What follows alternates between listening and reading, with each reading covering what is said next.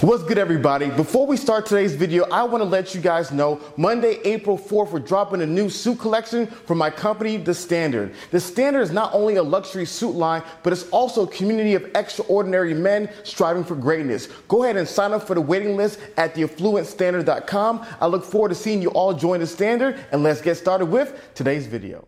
We're built to challenge ourselves. Yeah.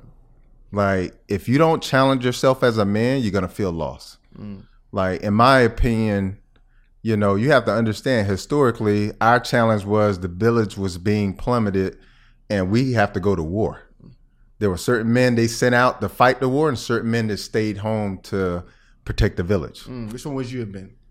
They sending me out. they, send, they sending me out. Yeah. I love it. Yeah. I love it. And so we're built to be challenged, yeah. And we define ourselves through our challenge, and we discover ourselves through challenging ourselves. Mm-hmm.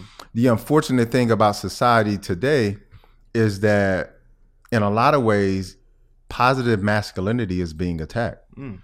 And so we can't challenge ourselves in the ways that we used to challenge ourselves. Mm. And as a result, we're able to do that through a gaming console when we play Black Ops.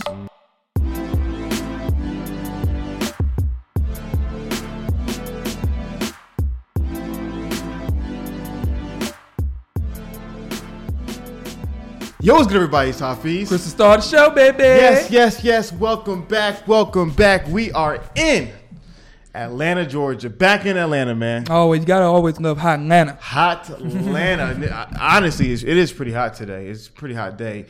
And we are excited because we have a brand new roommate that we like to introduce you guys to. I think one of the biggest things that you guys will see in this platform is we're always talking about men becoming the best version of themselves, and we always talk about physically, emotionally, spiritually, and financially.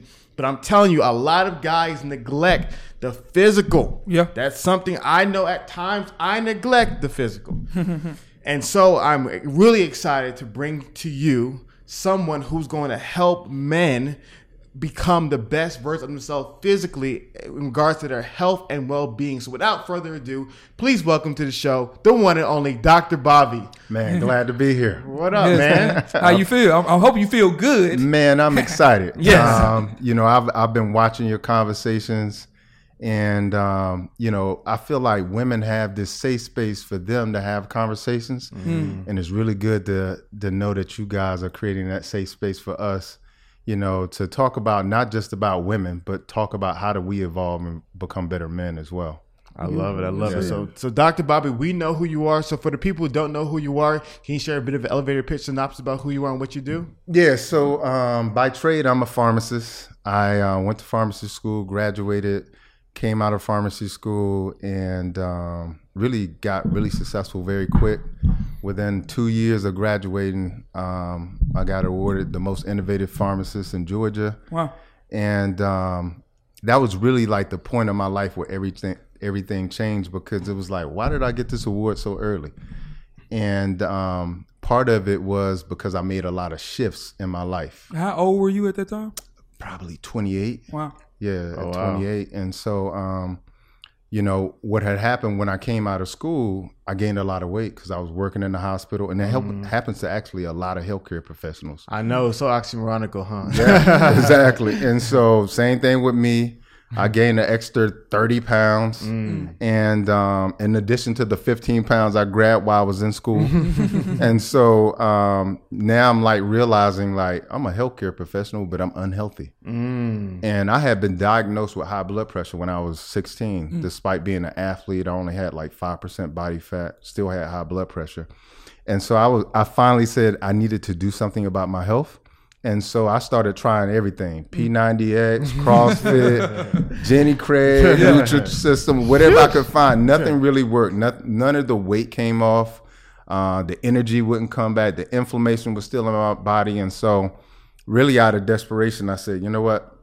I'll try to go plant-based, see how it works.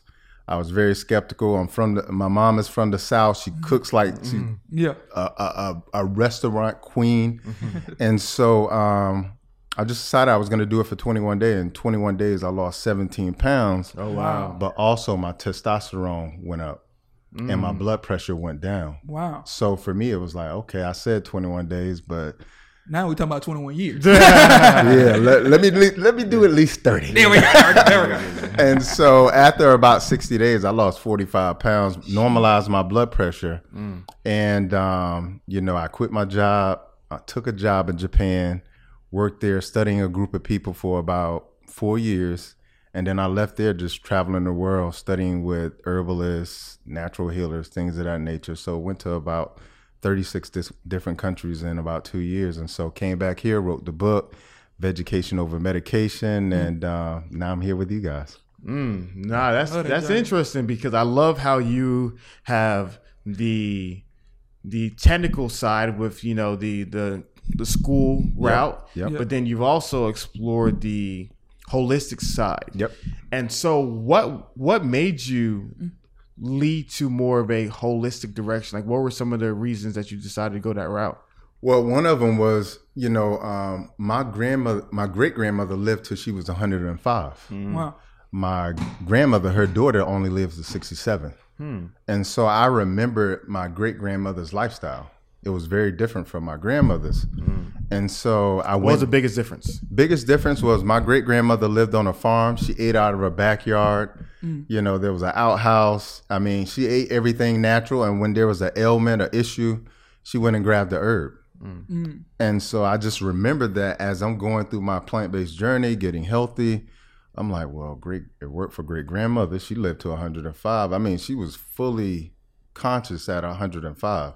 I mean, she died quietly in her sleep, and it reminded me of the people I was studying in Okinawa. Mm. And so I was like, well, maybe I need to get back to that. And so that's really what pushed me to say, well, let me look into this holistic side of things, because if it healed me, maybe it can heal somebody else or something different. Mm. Yeah. Man, like with, there's people watching, right? Now I'm be one of them. When they hear plant-based, we were no chicken, you know, no steak.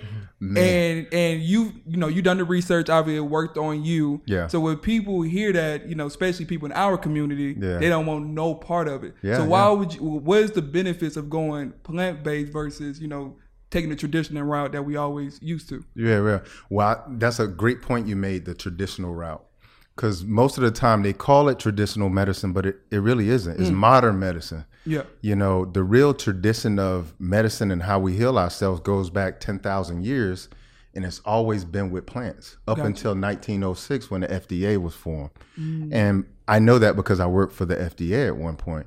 And so that was one of the things I always tell people, how we look at our history, our families, our ancestors, we always healed ourselves that way.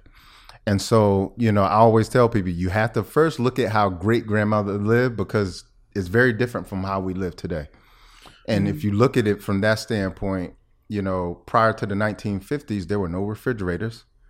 So you had to get everything fresh. Mm-hmm. There That's were no it. Supermarkets. Yeah. So you couldn't go, half of the foods, probably ninety percent of the foods today didn't exist in the nineteen fifties. Yeah. We were eating real foods, and meat was expensive, because you had a refrigerator, right? Yeah. And you had to go to a butcher to get it. Mm-hmm. And so it's really important for us to understand our great-grandparents really couldn't afford meat. So Monday through Saturday, they were eating plant-based. And then on Sunday, when the preacher came over, mm. they had the food with the meat in it. But we celebrate that Sunday as if it was every day, but it really wasn't. So Sheesh. what what are your thoughts about the different individuals who their cultures are, you know, more of a meat-based cultures? Yeah. I think there's there is a nature of, you know, a lot that I agree with a lot that you said in regards to the refrigeration and things along along those lines, how a lot of the food pyramids and things affected them. So are you are what about the cultures for people who are like, well, my culture is traditionally meat-based? Do you feel as though that the meat is is a problem, or you think it's the meat that the type of meat that we're consuming today? Both. Okay. Mm. And what I mean by that is the type of meat we are consuming today is not the type of meat our ancestors ate. Mm-hmm. So that's the first thing. The type of meat we're consuming today, unfortunately, those animals are eating soy, they're eating uh, corn, they're not eating what they naturally eat. And so when you eat them, you eat that. And most of that is genetically modified. So it does affect our bodies in that way.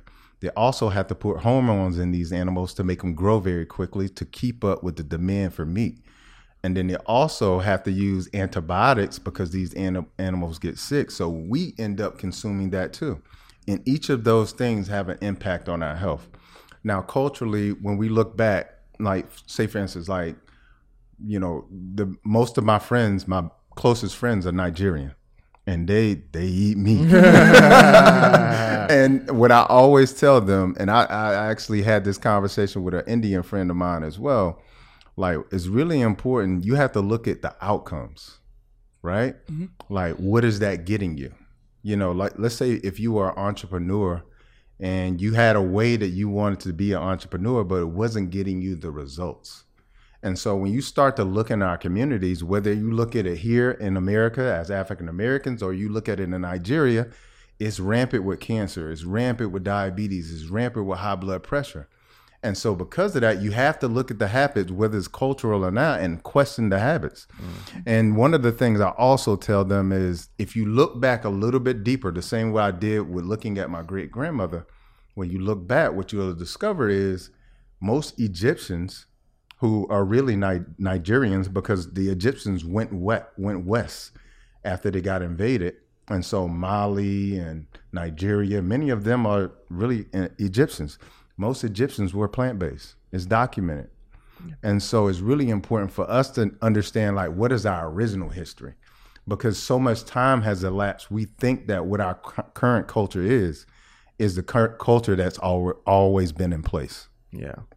Another thing I thought I thought about was a was a good conversation to have with you is how a lot of men neglect their health. Mm. I think when it comes to, like, finances, men are like superheroes when it yeah. comes to finances. I think when it comes to attaining more material possessions, men are, you know, obsessed with that. Right, right. But I've I've noticed a trend where a lot of men neglect their health, especially when it goes to checkups and yeah. hospitals and stuff like that.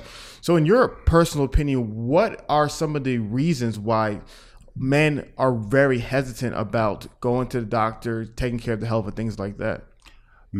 For the same reason I neglected my health for twelve years. I mean, I, I was diagnosed when I was sixteen with high blood pressure. I never did anything about it. I never took the medications they gave me, despite being a pharmacist. I never took the advice that they gave me. It's because when you do something about your health, you have to admit your own frailty. You have to admit that I'm not the Superman that I thought I was. And so for a lot of men, having to have that conversation with their families, having to have that conversation with the, with themselves is tough. And so quite often, a lot of men neglect their health because what they want to do is pretend like it doesn't exist. Mm. And so quite often, our fathers, our uncles, our brothers end up dying. And uh, all of a sudden, we never even know about it. We never even knew they were sick because they've been essentially suffering in silence. And so that's one of the primary reasons, is because we have to admit our own frailty, and society tells us we have to be a Superman. Mm. And whenever we have a chink in our armor, it means that we're weak men. That's what society tells us. But that is absolutely not true.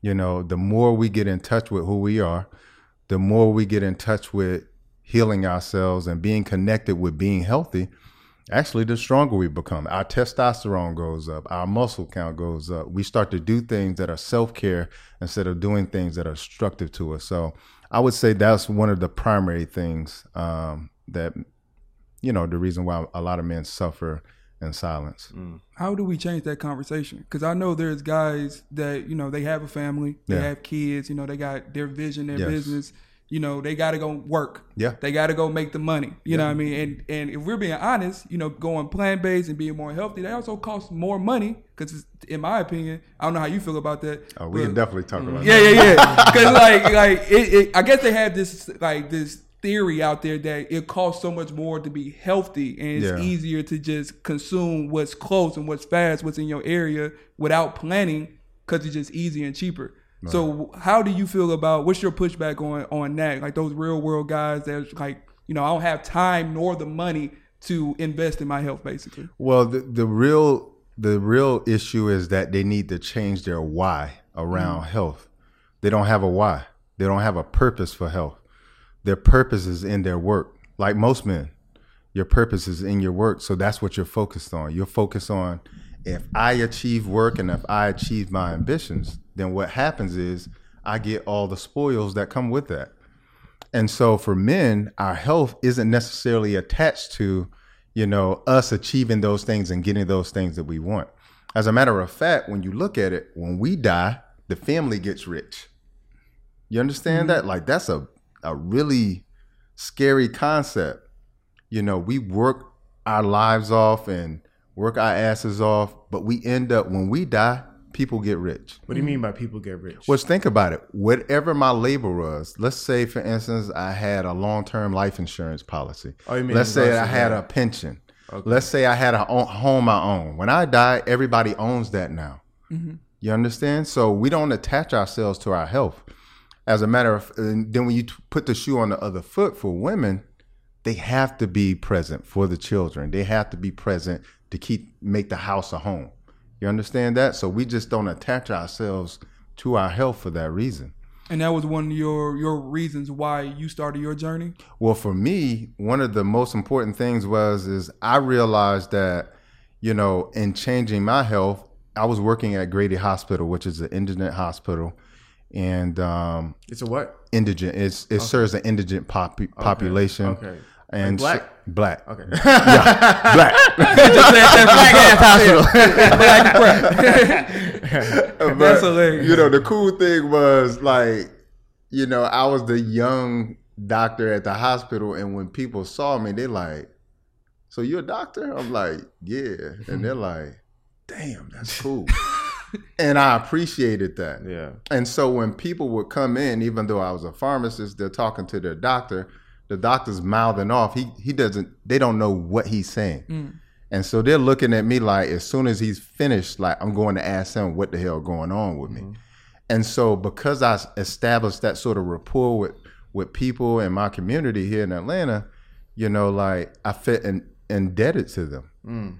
and it, especially when I went through my own personal transformation. And when you look at high blood pressure, it's literally like the silent assassin when it comes to black people. Yeah. You know, like, we don't, like, you can name ten people in your family right now with di- with diabetes and probably and high blood pressure together.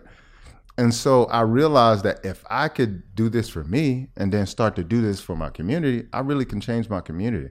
Yeah. And so it changed my why. I think, I think what I've, because I've even examined this in my own life, and I think, you know, whys change when you have children and when you have a wife, and, and when you're the single guy and you're trying to establish a life for yourself, you're yeah. you're really consumed. Your why is really that establishment piece. And I think kind of leads into, like, part of the other conversation. I didn't want to go there, but I think I think this is a natural transition. Yeah. But I, I think what happens is, like, a lot of guys feel as though I have to achieve at a certain level, but right. it costs to achieve at that level. Right. Um, I was work. I'm sorry. I was working on a theory the other day, and I'm literally thinking as you were talking. I was thinking about it, but it's like it's like the idea of. I'm, I'm gonna ask you a question before I share the theory. Can are there some people who can function off of five hours of sleep effectively? Yes, and I, I say that reluctantly. Okay. Because most people aren't getting restful sleep. Yes. Like, they're not in deep sleep at all. Mm-hmm. They're not in R E M, I think it was yes, called. Yes, yeah, you got to be in deep sleep. So I can sleep five hours. Yeah. But when I go to sleep, you can break in my house. Mm, you out. I'm not getting up. Like, and not because I don't want to. It's because I'm out. Yeah, yeah, yeah, yeah. And, you know, people know that about me. When you, I go to sleep, you can do this. And I will not move. Yeah, I'm up. And so, you see what I'm saying? So I don't I don't sleep like I have enemies. Yeah. You see what I'm saying? Because I sleep so deep, I only need five, six hours. Is that a technique you learn? That's because, A, I'm healthy. Okay. okay. And then and it really does make a difference. Yeah. And then I have sleep habits that match, you know, me sleeping deeply. You know, like, I don't have a T V in my room. Mm. You know, I sleep with my phone at least ten feet, feet away from yeah. me. You know, I, I have all these practices in place. Is it super dark in the room? It's super dark Cold. in the room. The temperature is right. I go to sleep almost with the sun. Are you using a, a special pillow or anything? These, nah, are, these are questions people want to nah, know. Nah, none of that good stuff. But, you know, like. When so you the, go to sleep with the sun? What do you mean by that? So when the sun is setting. You go to sleep at that time? Not around that time, yeah. I go like five up. o'clock? No, no, no. Around about eight or nine. What about during the winter? Same thing. Yeah. So around you sleep by nine eight. O'clock. Yeah. Let me tell you why. Okay. Because our bodies are really aligned with the sun. I tell people all the time, we're sun people. The same way the moon affects the ocean tide, the the sun actually affects us. Okay. And this is why so many b- black people have so many immune issues, is because we have a low vitamin D. We're not getting sun exposure anymore because we're above the equator, okay? Mm-hmm. When you when the sun starts to go down, our bodies start to naturally release melatonin. Melatonin makes you go to sleep. Yeah. I don't okay? know. People know that because they be taking that to go to sleep. Right. But if you push through the sleepiness that occurs when the sun is going down, because people will notice it, like, man, it must be dark. That's when I get it. That's, that's when I wake up, baby. Yeah. That's when I'm in my life, yeah. man. Yeah. And a lot of people push through it. If you push through it, you, you'll probably stay up to two or three in the morning. But if you were to go to sleep when you got that initial sleepiness, you would sleep deeply because you would have melatonin. You would have all the other hormones that are being released to tell you to go to sleep. Okay. Yeah. So the reason why I asked you that question is because, you know, I, I agree that, you know, sleep is healthy and I love the tips that you gave. But I've also noticed that Every there's some people who can function off a little bit of sleep because yeah. they are in R E M sleep, because the sleeping is is high quality sleep. Right. Like my eight hours of sleep is like most people's four, you know, yeah. I mean, if not three. Like I do not sleep well sometimes. And what I realized when a lot of guys are trying to work, a lot of men are trying to do this whole eighty hour, fifty, ninety hour, one hundred yeah. hour work week. Yeah. There are some men who can work that much, sleep that little, and still function. Yeah. But most guys can't. Yeah.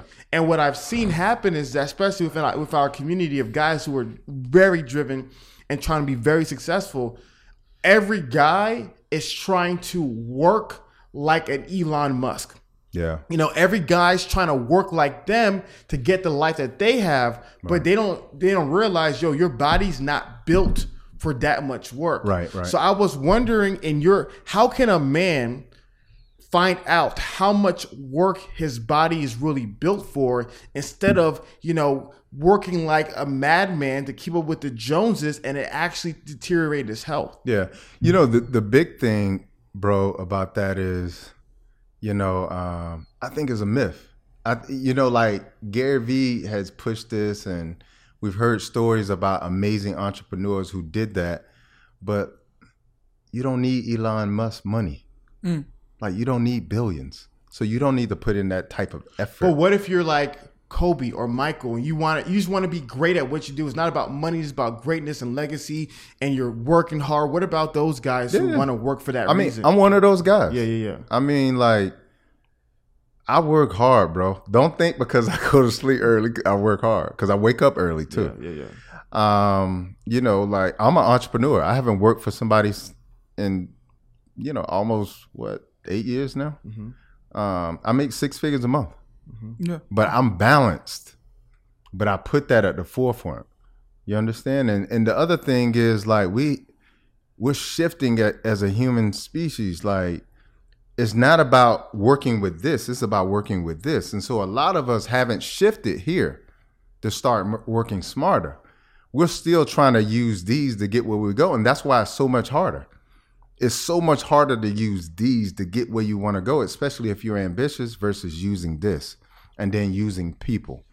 And that's one of the things that I've learned, like, has really taken everything forward for me, is I'm I'm not using my hands, and I'm not bullying myself to make myself to achieve these things. I'd rather work in parallel with people.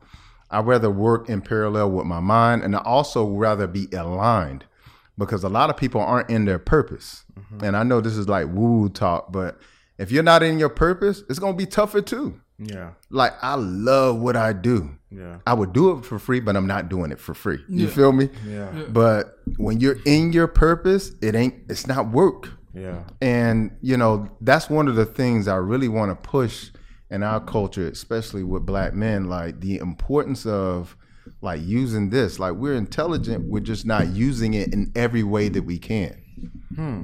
So how I, I love where you're going with this one, because in a semi-serious way, semi-similar way as you, I've I've come to realization that some of the messages I communicate for this desire for greatness is based upon, in, in my personal opinion, my personal purpose. Yeah. That's how I feel. So there's a level of of of zeal and, and drive and effort and, and work that I put in that obviously I got got to make a few tweaks for my health, but it's it's it's, it's good. Yeah. But I see a lot of guys, like you said, well, look at the Garys, look at the Elon Musks, look at guys who are crushing it. I don't even want to go that extreme. They look at my, let's say they look at like a person like me. Yeah. And they'll try to work, and they, because they want what I have, they'll try to work the way I'm working and it'll hurt themselves. So how does a man understand if he's in line okay. with, with what he's called to do? And then how does a man become content? Because maybe, you know, Doctor Bobby might earn a hundred thousand a month, or six figures a month, whatever it may be.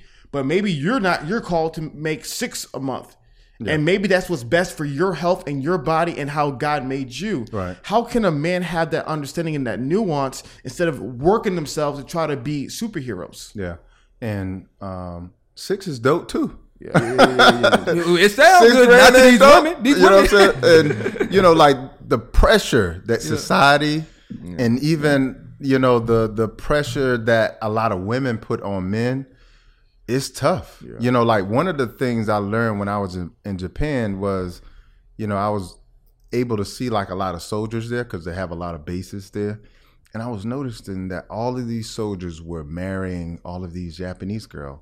Mm. And you know, like I love black women. They dope. You yeah. know, like I don't have any like, yeah, you know, yeah. like I, I just love black women. Preface yeah. yourself, and, and so just a preface. And so, like for me, I was like, what, I was just, I'm a curious person. I'm like, what, why these guys wearing Japanese girls? I, I want to know. Yeah. And what I, I had conversations with a few of them. What they told me was is like, you know, there's no pressure. Like mm. we drive a Geo. We got an apartment, and she happy with me. Mm-mm, mm-mm. She, I mean, she's doing she all of have Instagram. she, she, all those things that we want in a wife. Like mm. she's doing those things. Mm. All I need to do is come home and spend time with my family. Yeah. You know, there's no pressure to have this. There's no pressure to have that. And so for them, I can be a provider without somebody thinking I'm not providing enough. Mm. Because that's a that's a That's a shoulder. Yeah. That's, that's a lot to hold on a man. So it's really important for men to get in touch with their purpose and get in touch with their why. And th- the way I break it down is in life, you got your job and then you got your work. So, you know, your job is what you make money doing. And your work is what you're here to do on this earth. Yeah. No, that's, you know? that's beautifully put, because like that pressure was, is what's causing the stress. Yep. Yep. And then that stress is what's causing all the stuff that's on the inside, that's that silent killer that not a lot of people right. are recognizing. Right, right, right. And I, I saw a post the other day. I was mortified by it. The post said that sixty-five thousand dollars is not enough for a man to provide for a family. That mm. was what the post said. Yeah. Mm. And the wife stay at home. It's, it's, that's not enough? Mm. And because the thing that I thought to myself was, the average man makes around fifty thousand dollars. Yeah. yeah. Black or white. Yeah. The average, so you have es- essentially said the average man is not enough. Basically. Yeah. Yeah. So I'm mortified by that kind of thing. And that's why it's so important to be able to have these conversations yeah. so men can have a standpoint that when they come into contact with somebody like that, they can make decisions by themselves to say like, okay, that's not something for me. Yo, what's good, everybody? We're going to take a quick pause from this week's amazing episode to talk to you guys about our amazing sponsors over at Skillshare. Guys, Skillshare is a real A one day one from the roommates, and we absolutely love Skillshare because they are a unique online learning community where men and women can learn all types of creative and entrepreneurial skills. Man, so many men for the past years and the roommates have been learning, have been blossoming, have been transforming from Skillshare, because not only do you get the first month free to test it out, but Skillshare has such a vast library of courses, of resources that you guys can be able to tap into today. Go to Skillshare dot com slash roommates and take advantage of this opportunity. Guys, on the podcast, we meet so many amazing men and women who are so talented, but they didn't get their skills overnight. They had to master these things, and Skillshare gives you all the resources that you can be able to master your best self and tap into your full potential. So do not delay. Get on Skillshare today. Go to Skillshare dot com slash roommates. Trust me, you'll thank us later. And let's get back to this week's episode. No, that's so powerful, Doctor Bobby, because I mean, I've been really wrestling with this. It, it all started last year. We we have a we have I know this guy. He's a he's a human machine, and he has like five businesses, you know, making all this money. And and I was like, you know what? Like, I had these goals last year that I wanted to do, and I pushed myself. I really pushed myself. But at one point, I was like, I, this this is not me, because and I realized it was like, I was moving at the pace of someone else's song instead of moving at the tempo yeah. I needed to be on. Yep. And so that's when I started wrestling with uh, uh, even refi- re, um, how can I say this?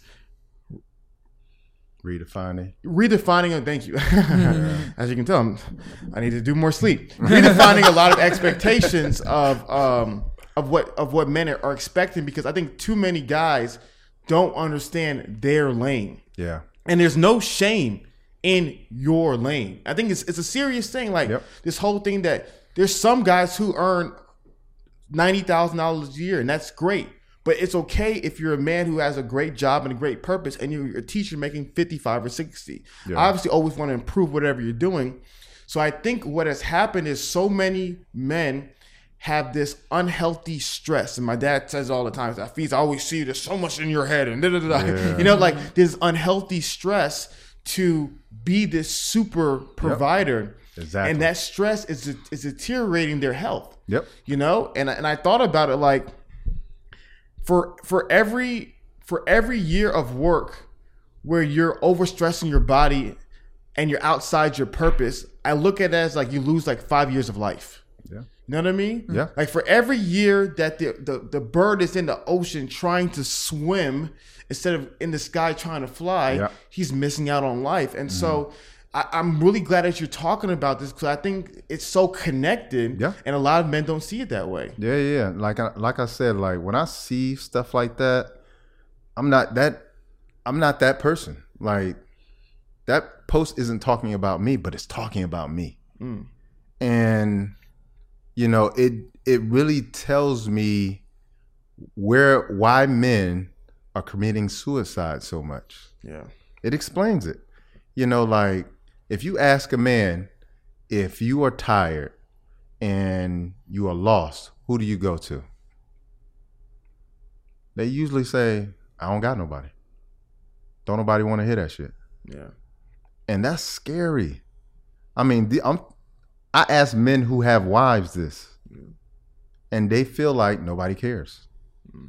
And, you know, it's very important for men to get in tune with themselves so that they don't end up in those type of situations mm. because they're scary. Mm. You know, like I've had in the last five years, two friends commit suicide. Oh, wow. I'm sorry yeah. to hear that. Yeah. You understand? So, like, it's really important for us to start having these conversations around the pressures and the triggers that are pushing men into that direction. Yeah. You know, I think social media, um, I don't want to always be the person blaming social media, but I think a lot of the visual images of today negatively affect our worldview. Cause I, I have a theory where it's like you, you become shaped by what you see. Yeah. And a thousand years ago, you're not seeing the greatest moments of everyone's lives. Mm-hmm. A thousand years ago, you weren't seeing, you know, freaking perfectly filtered women all the time. You weren't right. seeing these lavish vacations and all these cars. So what that's now shaped people is, it's like they grow up kind of like with an affluent mindset, that they're not growing up with an affluent b- background. Yep. And so now they believe that they're, they need to have the the Rolls Royces, you yep. know, the Lamborghinis, the high-rise penthouses. They need to have these things. So a lot of men are not even comfortable staying in their own lane yep. because they believe they're less of a man if my kids aren't going to the private school. I'm less of a man if my wife don't got the bag for her birthday, you know? Yep. So so then this all this stress t- where a thousand years ago, you you you had your farm, you had your family. It yep. is what it is. You were yep. content. And I think that's driving so many people to move outside their purpose. Yep. Because they're trying to keep up with the Joneses. Yeah, and when you move outside of your purpose, you're going to compromise your morals and your Uh, your ethics yeah. and your health and your health because that's what we're, that's why we're here. You yep. know, they're compromising all that stuff because yeah. they're trying to work for all the affluent stuff. Yep. And they don't realize what they're doing and damaging inside their bodies, and it's really, you know, killing our community. Yeah, yeah. And people don't under understand that stress is not a benign situation. Explain that. That people think that I stress and then when it goes away, I'm good. Mm. No, it leaves a mark. You know, and I have these conversations with both men and women. You know, like women, when they have fibroids, I ask them when the fibroids started. Most of the time, something traumatic happened. You understand? And they got inflamed and they got bigger and they got bigger. The stress was actually creating it because stress creates acidic hormones in mm-hmm. the body, namely cortisol, adrenaline. These are very acidic to the body. And so it's not benign. It's not... You know, it's not something that's occurring in the body and it doesn't have an effect. It's, it leaves a mark. And the same way happens with men. You know, that's why men are having strokes. Mm. You know, uh, like me, I'm always trying to tune into things. I'm always out of tune. So I, I had to intentionally tune myself into things. And I was watching this show and this man literally had a heart attack because the woman he was with was always arguing and screaming. Mm. And in the middle of an argument, he had a heart attack. Mm-mm-mm. You understand? And so those are those are things that are showing us, like, stress can kill you. Yeah. Mm. And so we really have to get to a point where we realize that we have to create these stress management techniques mm. because in the world that we live in, stress-free life is it's not possible. Yeah. But managing it is definitely is. So what are some signs of stress? And then what are some of those stress management techniques that people can follow to reduce that? Yeah. So some signs of stress is when you start to see your behaviors change. Okay. You know, like, let's say, for instance, you're going to the gym three to four days a week, and then all of a sudden you don't go to the gym at, anymore at all. Mm-hmm. You know, let's say before that you were waking up in the morning doing a green smoothie. You don't do that at all anymore. You start to lose hair. Mm. You start to lose energy. Your moods shift very quickly. Because when we're good, our moods are very stable. When they start to shift very quickly and you get irritable very quickly, that's also a sign. Man, I I think, to me, there's um, a lot of guys who are on team fight through it. Yeah. And I love what you talked about with the with the woman. I didn't want to go there, but now that we're here. I love that, because I think there's there's a lot of guys who, unfortunately, being raised in unhealthy environments, they think that this battle between men and women, the arguing, the back and forth, the frustration, they think that's normal. Yeah. And and to me, I honestly I I this is what I personally believe. I believe every man should ask themselves, what was my life like before she was here? How many arguments was I getting into consistently? How did I feel about myself? How stressed out have I been? How frustrated have I have I been about myself? Yeah. And then what is life like now that she's here? Yeah. And and I and I think that's something that also contributes to a lot of guys, because they just think, I'm supposed to just toughen it out. I'm a yeah. man. I gotta love her unconditionally. Blah blah blah blah blah. And I and I see that as something that really affects a lot of people's health. Yeah. But a lot of guys, they just view it as, oh, I'm a man. I'm supposed to love her unconditionally. She has her rough days. This is what it is. Yeah. How can people navigate and understand that balance when they're with a partner who's actually really t- deteriorating their own health? Yeah. Yeah, and, you know, this goes for both men and women. Yeah. But what's important is we're we're taught that l- loving ourselves is selfish. Yeah. And especially for men. Yeah. You know, like we're taught like when we love ourselves first, it's selfish. Mm-hmm. And it's so important for us to sort of get rid of that paradigm and shift towards a self-care, self-love paradigm so that we understand that we, when we are in these relationships, I come first. Mm. And what, what happens mean, what is I, that, Doctor Bobby? I fill up the cup mm-hmm. with me first, with love, with self-worth, with self-value. Anything that spills over is for her, my kids, and everybody else. Mm. But you don't pour from your own cup. You keep your cup full. Mm. And a lot of us don't do that. We're just steadily pouring from our cup and it gets empty. Mm. And when it gets empty and everybody's taking everything, nobody's going to pour into you because it's just, unfortunately, it's just, that's not how society is set up. They're not set up to pour into men. I mean, if you go even here in Atlanta and you look up the number of shelters that are for women versus men, I mean, it's probably two or three for men. Total. Yes. Mm. Compared to women, probably one hundred. Wow. Yeah. And so no, you have to understand that as a man, and this is something I teach young men all the time, like nobody cares but I do. Mm. Your brother is going to care.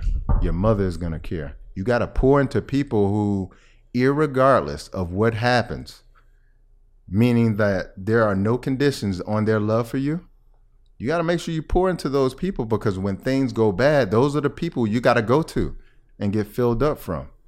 And a lot of us just don't do that. Like we don't have people we pour into. Mm. So how do they be able to di- di- di- differentiate the difference between a, you know, a misunderstanding, an argument or whatever versus, oh, this is happening where it's deteriorating my health? Well, the most important thing is you have to set the pace before the relationship begins. Okay. And a lot of us aren't having these conversations in the beginning of our relationships. Like the, the a lot of the arguments are coming from finances. Some of the arguments are coming from, you know, the fact that I like to hang out with my friends and you don't got any friends. Mm-hmm. You understand that? Mm-hmm. And now you want me to be like you. Mm-mm-mm. And that's an unfair ask. Mm. You understand? But if we had these conversations in the beginning, like, hey, I noticed you don't have any friends to hang out with. Is that is that intentional? Or maybe when you get in a relationship, maybe this is something you tend to do, mm. you know? Um, well, yeah, that's what I tend to do. Well, I want you to know, like, hanging out with my friends is very important. It's therapeutic for me. Wow. Yeah. Do you understand what I'm saying? Listen, man. This is Doctor Bobby. Now we preaching now. Now we preaching, you know, because because this is good because it goes back to what you said about being in line with your purpose. Yep. And I love how you use that word therapeutic. Yep. There's there's things, obviously legal things, oh, that Lord. Are therapeutic for a lot of men. Yeah. And and I think sometimes when men are in those relationships, you know, a woman would want to remove those things and not realize that these things are therapeutic. Yes. Like, I have a friend who's, when I first saw it, I was kind of taken back by it because I thought it was odd. But now that I'm older, I don't think it's as odd. But he has like a video game system. Yeah. And he has like five kids. Yeah. And so like, it was odd to see this grown man and his kids just watching. He wasn't playing with her. He was playing himself. Okay, gotcha. He was playing himself. And you see him playing the Xbox by himself. His kids watched it, not, kids not are, getting no turn. Right. But for him, he, he needed it. Yeah. Like, this was good for him. And I know why men do that now. Go ahead. Because we're built to challenge ourselves. Yeah. Like, if you don't challenge yourself as a man, you're going to feel lost. Mm. Like, in my opinion, you know, you have to understand, historically, our challenge was the village was being plummeted and we have to go to war. There were certain men they sent out to fight the war and certain men that stayed home to protect the village. Mm, which one would you have been? They sending me out. they, they sending me out. Yeah. I love it. Yeah. I love it. And so we're built to be challenged. Yeah. And we define ourselves through our challenge and we discover ourselves through challenging ourselves. Mm-hmm. The unfortunate thing about society today is that in a lot of ways, positive masculinity is being attacked. Mm. And so we can't challenge ourselves in the ways that we used to challenge ourselves. Mm. And as a result, we're able to do that through a gaming console when we play Black Ops, mm. when we play N B A two K. Maybe we didn't make the high school basketball team, but we can kill an N B A player on N B A two K. So we're finding our, now redefining ourselves through gaming consoles, but it still leaves a void because we're not used to doing that mentally. We have to do it physically as well. Mm.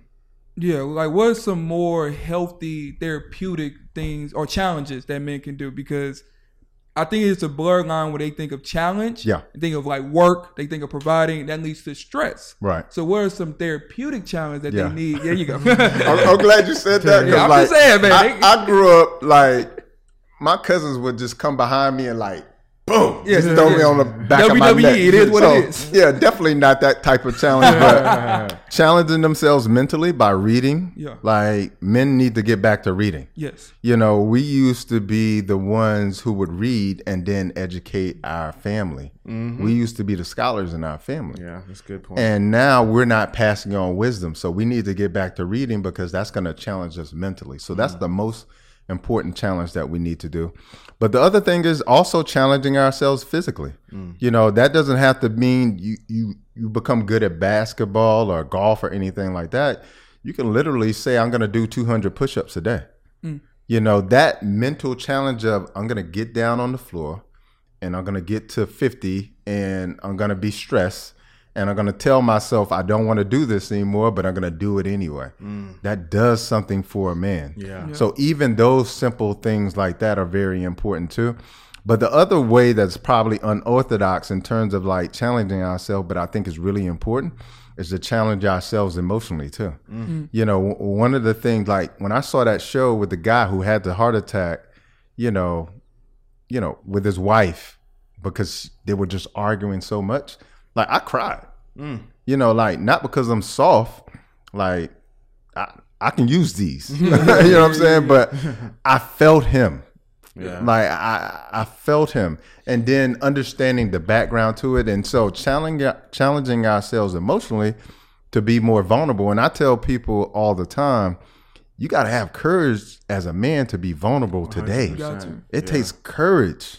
Yeah. And so, you know, I'm challenging myself in that way too. So those are some of the challenges I would no, recommend. I, I love I love what you said um, with the challenge uh, emotionally. I think what happens is, you know, it's such a challenge because you have to be so sure of yourself yeah. to tell someone that you're weak in a moment because you know that you are strong, yeah. but you happen to be weak. Because yeah. because if you're not sure of yourself, you, by saying you're weak, you're afraid that people will believe that you're weak, right. and now you're a weak person. So yeah. I love what you said. You know, all of this really reminds me, and it and there's just so many layers I would like to go with you, but I think this is a good place to transition to this as well, is that one of the things that men have been struggling with today that is another silent killer, not in a killing sense where it's like people are passing out and dying, but it's killing the masculinity and the masculine essence of a man, is the testosterone. Yeah. And there is a lot of people talking about testosterone today yeah. that they were not talking about it within the past twenty or thirty years. Right. And so um, what are some of the challenges that men face with testosterone, and what are the difference in testosterone levels from the past and the ones that are today? Man, it is a huge shift in what things were. Mm. And before I get into that, let me say this. It's important for men to know that, you know, we have this sort of mental view of what testosterone is.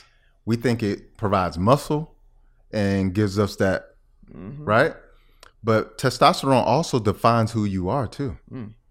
And what I mean by that is when your testosterone is low, you won't have energy. You won't have motivation. You won't be ambitious. You'll lose your hair. You'll develop a gut.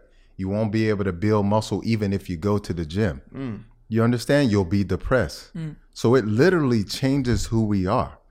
You understand? And a lot of men are struggling today, and they're experiencing, as I'm naming off those things, a lot of men are like, good That's grief. Yeah. Like, this is good.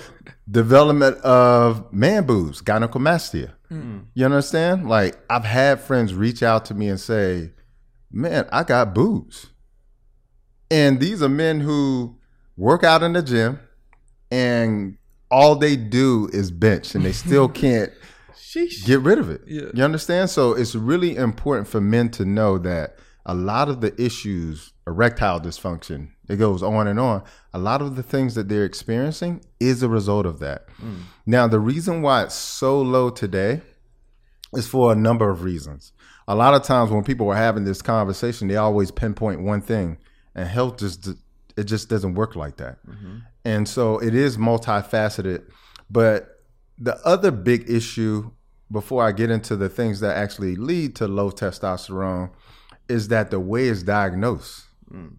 Like when you go into the doctor, you know, what's considered normal today is a testosterone between two fifty and three hundred. Mm. That's that's semi-normal. Mm.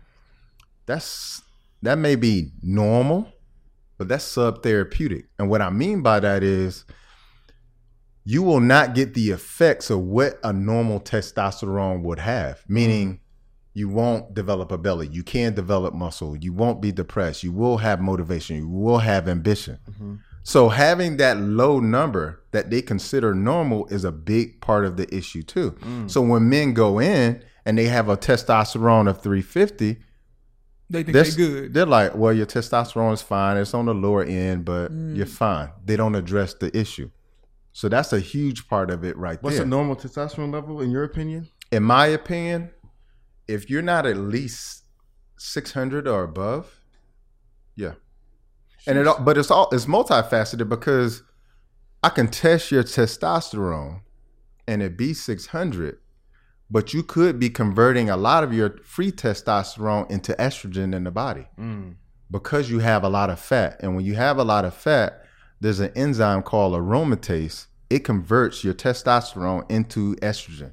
Mm. That's why men will develop man boobs, gynecomastia. Mm. That's why they'll not be able to actually, you know, grow muscle or and build muscle. That's mm. why they'll lose their hair and their body hair too. Mm. You understand? So it's it, it's really difficult uh, to kind of gauge what's normal for somebody else. But like I was having a conversation with my friend, and you know I was telling him my testosterone was eight fifty, and he was like, "Well, what's the high end?" I was like, "It's about a thousand," and he was like, "You know, how often do you see somebody with a thousand?" I was like, it's rare, you know, but it's rare because of all of these things that are in place today. Mm. You understand? And so it's really important for men to understand that when your testosterone is low, it's going to change who you are as a person. Mm. You understand? So I think we, let's let's talk about some things that yes, please. Yeah, were yeah, called, that was my follow-up question. The testosterone will get low. Yeah. One of the most dangerous things that will lower your testosterone is this belly. Mm. When you develop a belly, that says a lot of things about your health. But one of the things that it's saying is that you have a lot of fat in this area. It's called visceral fat. Now, the fat that's on your arm that you pinch here, that's called sub- subcutaneous. That fat isn't as dangerous and is easy to get rid of. But this fat here is very difficult to get rid of and is very toxic to the body. Mm. It literally is a living organ releasing toxins to the body. Wow. Okay. That's a- Crazy way to put it. Yep. And it also, like I mentioned before, it will start to create estrogen in the body too. Mm. And the important thing to understand is as this fat grows in this area, it's putting pressure on all the organs, the vital organs in this area. Mm. Not just your gut, but your heart, your liver, your kidneys, your reproductive organs. Mm-hmm. Okay. So as that belly drops, it's put it's pushing down on your reproductive organs. Mm-hmm. So then men sort start to get erectile dysfunction. Yep. Because you can't get blood flow with all that pressure being pushed down. Make sense? Yes. So it's important to get rid of that belly fat. And a lot of times people will call it a beer belly. Yeah, or dad bod. Yeah. yeah. But the, the the reason why they call it a beer belly is because alcohol will actually produce fat and estrogen oh, in the gut. Mama.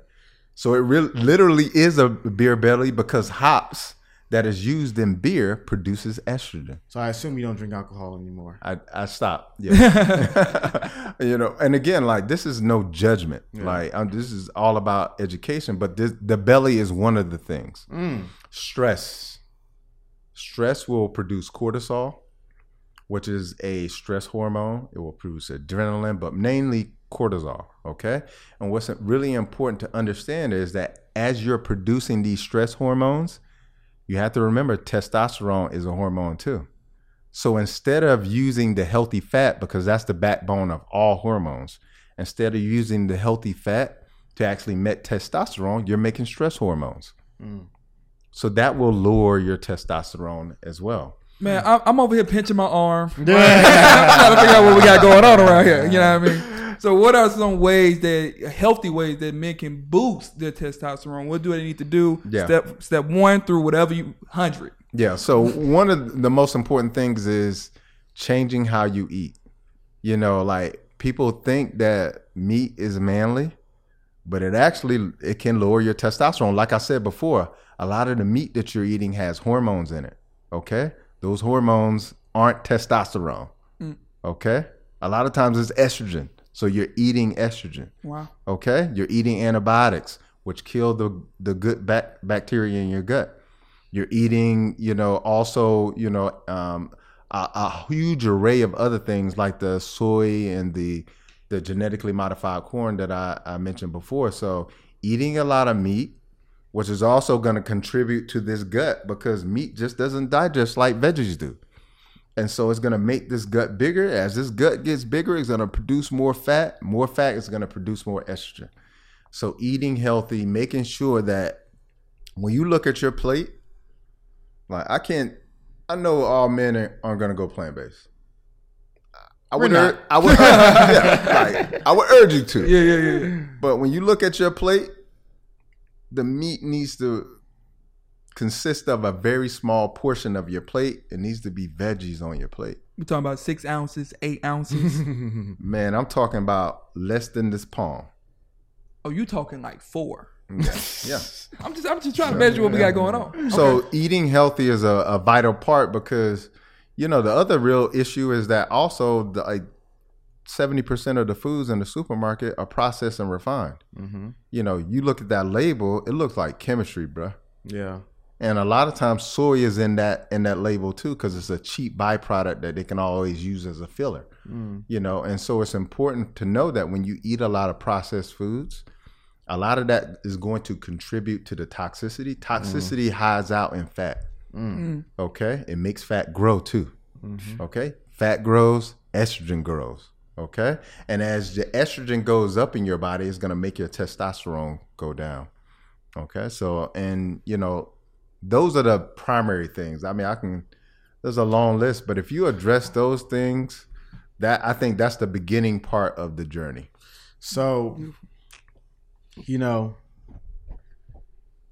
I'm I'm not sold on the meat. I'm listening to you. I'm letting you share. You know, you letting me have the platform. I'm, I'm I'm listening because I I I I really I really wonder in regards to the testosterone conversation. two fifty to three fifty being normal, and you believe normal should be six hundred. Yeah. What is the number? Do you, do you think the number one thing that's causing that that that that sharp dip is food? Yeah. Well, okay. You got to think about it. The to make any hormone, you need healthy fat. You need enzymes. You need nutrients to be able to make it. And a lot of our hormones are made in organs, okay? Those organs have to be healthy. You understand? They're made in glands. They have to be healthy. You see what I'm saying? Mm-hmm. So it's, you know, it's a very holistic picture involved, but I mean, if you were to make a recipe in the kitchen and you didn't have the primary ingredient, yeah, yeah. You're not making any of it. You understand? So, so is it true that working out increases testosterone? Absolutely. Okay. Absolutely. But if you have a if you have a testosterone deficiency, yeah. you got to remember what I said. You will not be able to produce muscle. Mm. And muscle is what creates the tos- testosterone. Mm. You understand? Yes. Yeah, and so if you're already in a deficit and you're trying to just go to the gym and work it out, yeah, you can't do it because you're you're behind the eight ball. Okay, you see what I'm saying?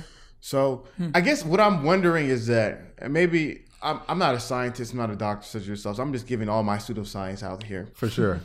It's good because like these are questions that men have. Yeah. Because I'm thinking about eighteen years old, we're playing college football, we're playing college sports.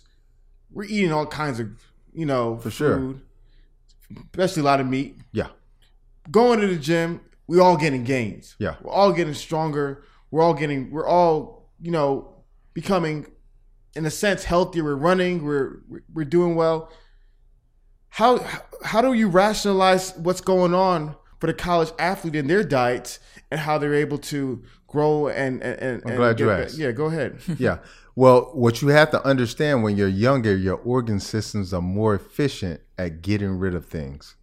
So one of the ways that you get rid of estrogen out of the body is through your liver. Mm-hmm. Most people don't have a healthy liver by the time they're in their thirties anymore. All them Hennessy. You see what I'm saying? Mm-hmm. All them shots, the yeah. Hennessy, yeah. you know, the tequila, you yeah. know, the the the porterhouse steaks, like yeah. all of that stuff adds up. Mm-hmm. And so fatty liver disease didn't even exist. Wow. You know, in the nineteen eighties, like it was called alcoholic fatty liver. Mm-hmm. But now fatty fatty liver disease is more prevalent than the alcoholic liver. Mm. And it's not be- just because of alcohol.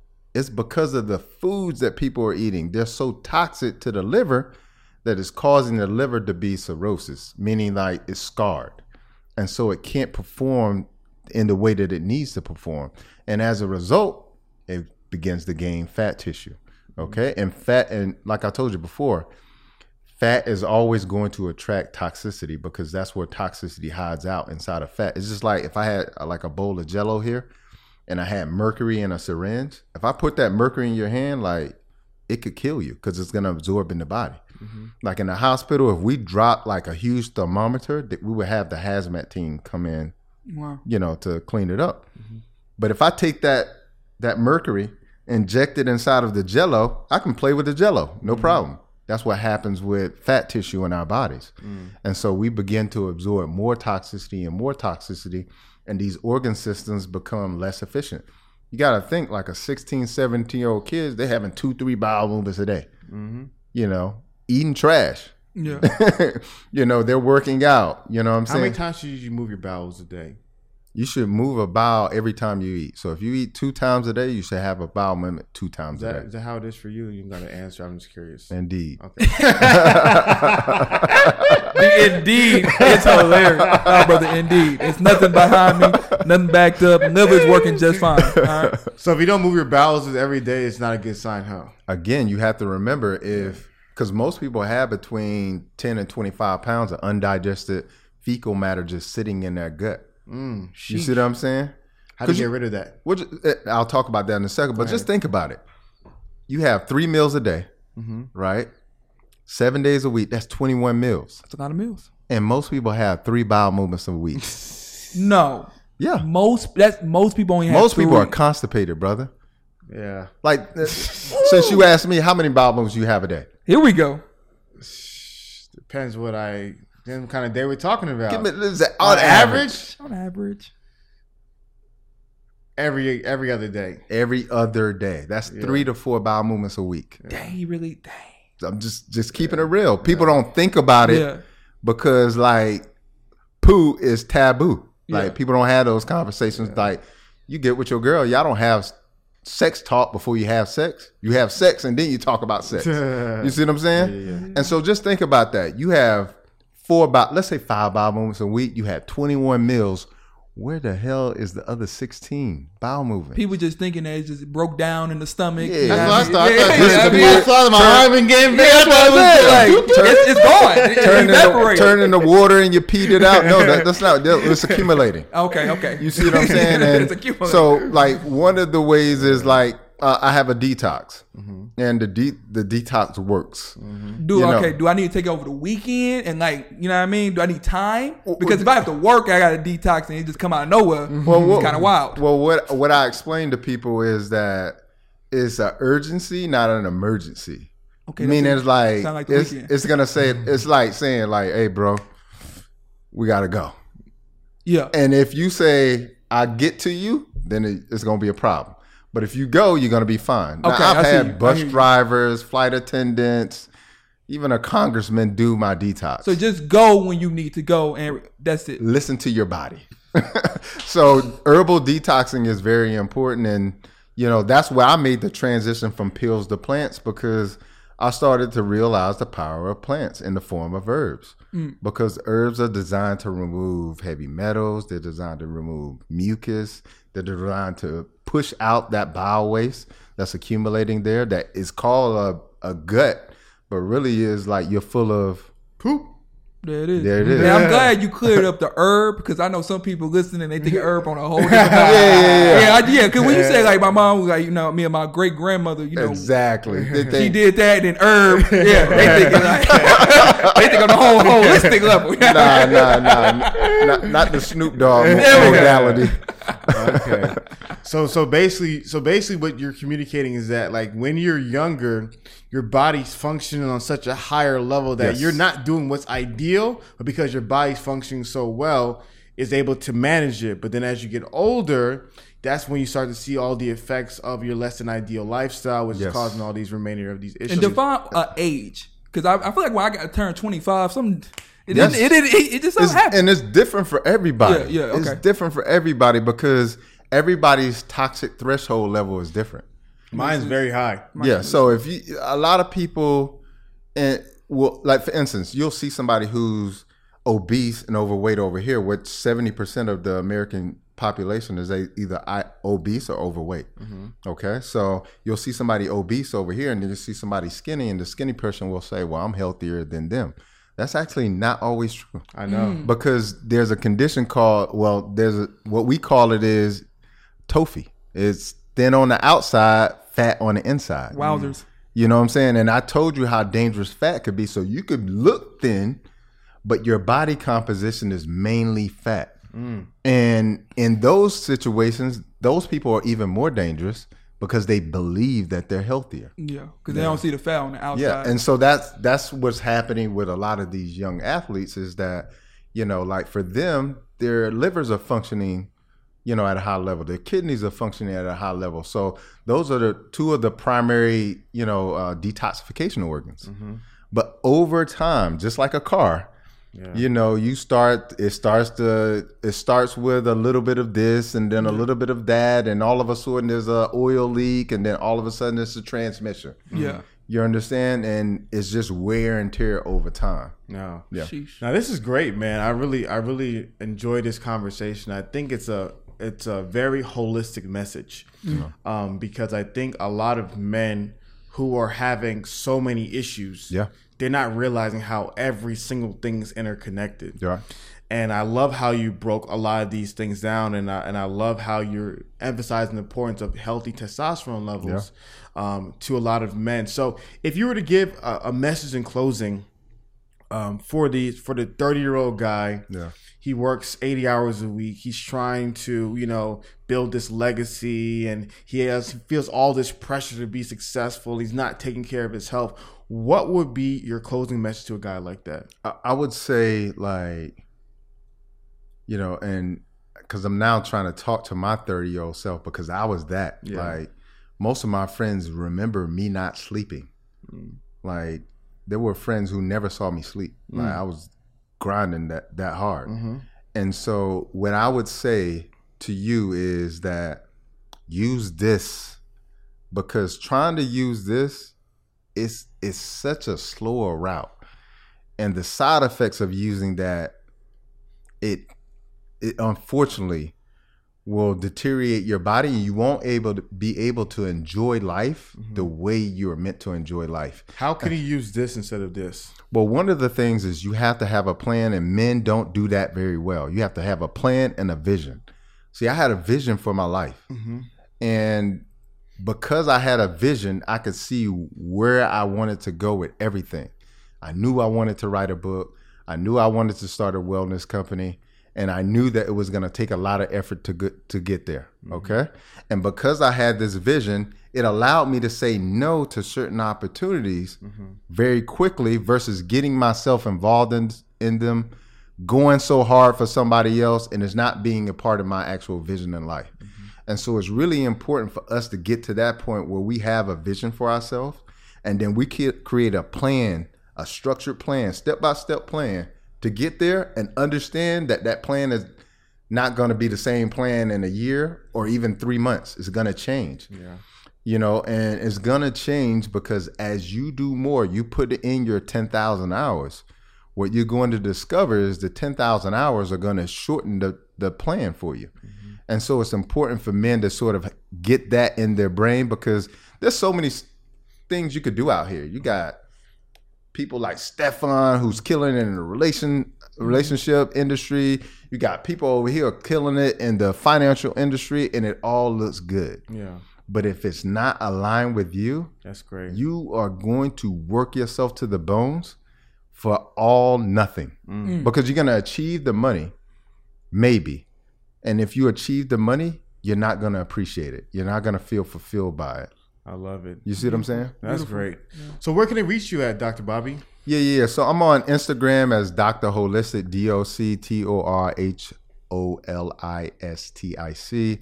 Also, Dr Bobby Price dot com, D R Bobby Price dot com. Also on YouTube, you can just Google me, Doctor Bobby Price. Um, so, yeah. Thank you, man. Thank you yeah. for this conversation. Yeah. I learned a lot. You know what I mean? I'm definitely going to get checked up. I'm checking up all that stuff. You know what I mean? I'm not playing around. Yeah, I appreciate yeah, you, man, yeah, for real. Yeah, yeah. Absolutely. So, guys, you know, we get down here at the Roommates. Please be sure to reach out to Doctor Bobby. Let him know what about this podcast stood out to you. My name is Hafeez. Chris, star the show, baby. And we're joined by Doctor Bobby Price. We're the Roommates, and woo! Have a great day.